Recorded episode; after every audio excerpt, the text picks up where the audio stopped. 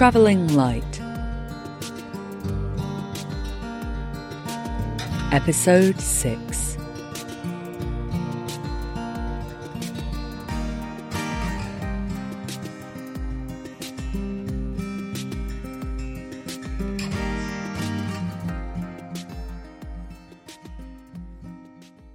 Entry 850SH19 6. An encounter with a young Sakyuk person with attached image of an object of great importance. Keywords. Adern, children and infants, Ephrin, material culture, Sakyuk, toys and games. Notes. My companion and I were walking through the market at Ephrin when a sudden sound cut through the background bustle like a hot knife. We looked around for its source and saw a small Sakyuk person, standing quite alone and off to the side away from the crowds. I have never made a personal acquaintance with any Sakyuk, but I have seen individuals on the media and once or twice on public transport. I remember them as rather larger than the average human, easily surpassing six foot in height and their wide, round carapace giving them almost as great a circumference. This person was less than half my size, and they were less colourful than I might have expected. Most of the Sakyuk I have seen were brightly coloured, teal or yellow or red, with white markings on their chitin. This person was a plain, dull, muddy brown. I realised they must be a juvenile. A child, not yet grown into either their full height or their adult markings. I could see no adult Sakyuk whom this young person might belong to, and so we made our way directly over to the little one.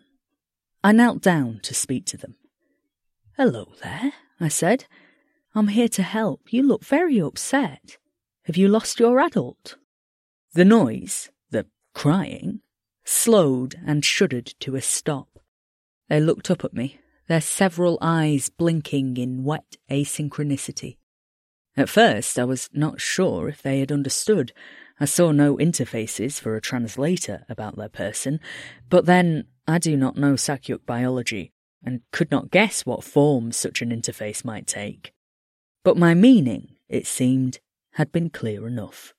The child reached out to me with the legs they were not using to stand and clutched me close, the segments of their hard little chitinous limbs pressing into the softness of my torso.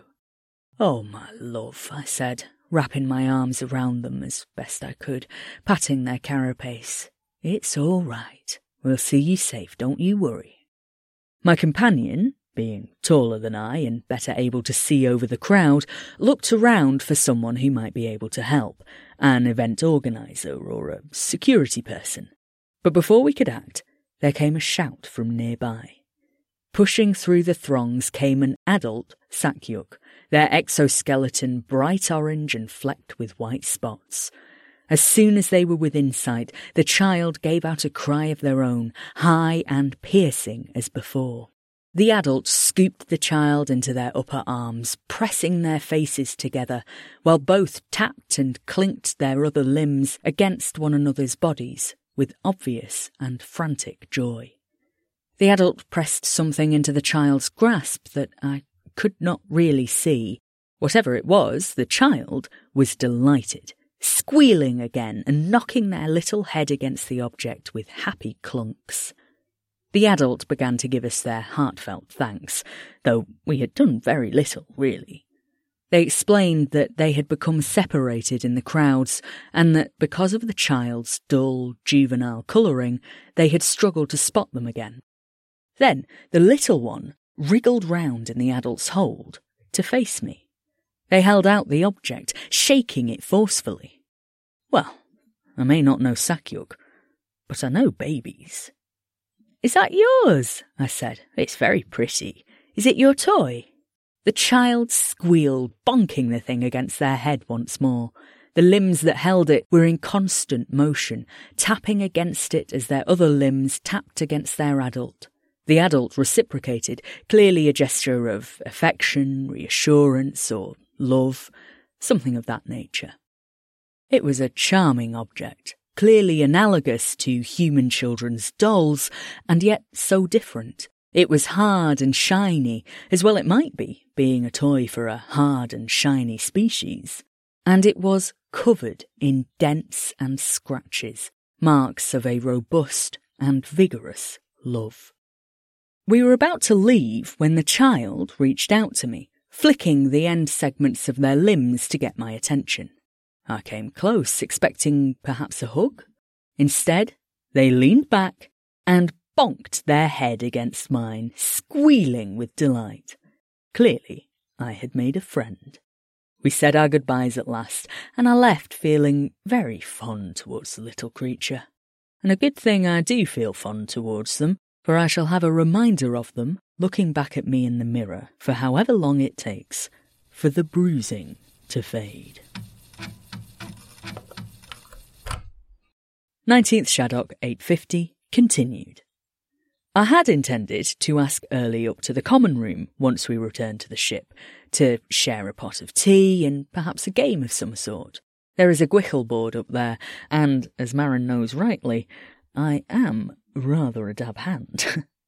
but as soon as it became clear the others had also returned, Early thanked me politely for a pleasant day and was down the corridor to their cabin so fast I might reasonably have taken some offence. I was left standing beside the ship's hatch like a piece of forgotten luggage, but before I could feel too sorry for myself, I heard someone call my name. It was Wolf, the ship's engineer, bouncing down the corridor towards me. This was not any sign of particular affection on his part. He is a very bouncy individual, prone to throwing himself about the place with a kind of artless delight that it is very difficult not to be fond of. Though I confess the habit was rather alarming at first. He is a very big person and can move at considerable speed. He bounded up to me and stopped, rocking on his heels with his thumbs in the straps of his tool harness. A man says you know electrics? Uh, yes, I said, a, a little. Is something the matter? Wolf was already off again, talking over his shoulder and clearly expecting me to follow. Which, in fairness to him, I did. Sarbeck's got some machine in their lab needs looked at. Thought, well, two heads better than one. Repair droid's got no programming for it, might just bust it up more. Remembered Aman saying about your electrics and thought, so. I was going to protest that I was hardly experienced enough to repair a complicated piece of lab equipment. But by the time I'd caught my breath to say it, Wolf really does move apace. We had already arrived at Sarbeck's workroom. The machine turned out to be a sort of imaging sensor, presumably for use in the field when Sarbeck conducts their archaeological research. Once we worked out how to get the thing open, it looked enough like similar devices I have seen before that I was able to start work hunting down the nature of the fault. Sarbeck did not help my concentration. They hovered around, making concerned noises every time we touched something. How was the trade market? I asked them, hoping to distract them a little. I didn't go to the trade market, said Sarbeck, up on tiptoes to try and see over Wolf's shoulder. I had business at the Provincial Museum. Oh, of course, ah, I forgot. Was there anything in particular you were going for? Sarbeck shot me an irritated look. Business. I say, is that smoke? Nothing to worry, said Wolf, cheerful as ever. Ellie and I went out to a market ourselves, I said to Sarbeck, hastily passing Wolf a canister of cryo spray. Lovely little place, had stalls selling. But Sarbeck interrupted me. Who's Early? The other passenger, I said. The other person aboard who isn't a scholar or a crew member. Tall, offered Wolf. Dangly bits. Dangly bits, said Sarbeck, ah, I think he means earrings. Sarbeck grunted. Oh. Then, oh, in the robes. Well, I forgot they were even aboard. It's not right, you know, spending all your time cooped up in your cabin like that. Bad for you, agreed Wolf. Gotta talk to someone. Go loopy else. I was about to say something, though I do not know what, in Early's defence, when Sarbeck changed the subject. I say, Whatever happened to your forehead? When the repair was finished, I came down to my cabin and began penning this missive. It is a pleasant room, but a little impersonal. I miss my own bed linens, my decorations, my books. I have only the few Maron and Gelth would agree to help me carry, and it is really not so many, now that they are all unpacked. There is, however, a shelf above the desk which has a metal band running about its edge. The metal, it transpires, is magnetic, and I have attached to it my souvenir from Efferin. From early. I must say, it does cheer the place up. I am resolved to discover the reason for their reticence to spend time with the others. Perhaps it is as simple as early not believing their own company to be worthwhile. But I cannot believe it. There must be someone else aboard with whom Early might feel at ease. I cannot imagine anyone feeling self conscious in Wolf's company, and Annalisa has been entirely charming. Or perhaps it is the other way round. Perhaps there is someone aboard with whom they have a, a particular animosity. Again, it is difficult to imagine. And before any of you, my dear friends, dismiss this and say, oh yes, well, you would say that. You like everyone. For I can hear you saying it, clear as if you were in the room with me. I do not mean that. I mean simply that I cannot see when Early would have had chance to develop an antipathy for anyone else aboard. Sarbeck is right, they have hardly left their cabin since we left Port Taroth. But perhaps it is none of my business. Perhaps I should just leave well enough alone. I wish. I wish I had someone I knew to talk this over with. Well, Send my love to everyone. I shall write again soon.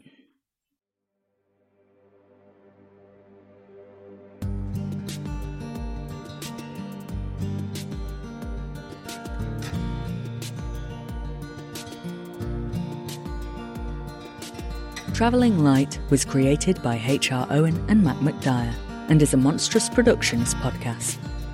This episode was written and performed by H.R. Owen. This week's entry to the archives was based on an idea by Moony and Ellie, with accompanying art available on our social media accounts. If you've got an idea for an archive entry, we want to hear it. You can send us anything from a one line prompt to a fully written entry through our website, by email, or on social media. For more information, see the show notes. If you want to support Travelling Light, please consider leaving a review on your podcast platform of choice. You can also make a one-off donation or sign up for a monthly subscription at ko-fi.com slash monstrousproductions. Supporters will receive bonus artwork and additional content, the ability to vote in audience decisions, and an invitation to the Monstrous Productions Discord server. This podcast is distributed under a Creative Commons Attribution Non-Commercial Share Alike 4.0 international license. The theme tune is by Vinca.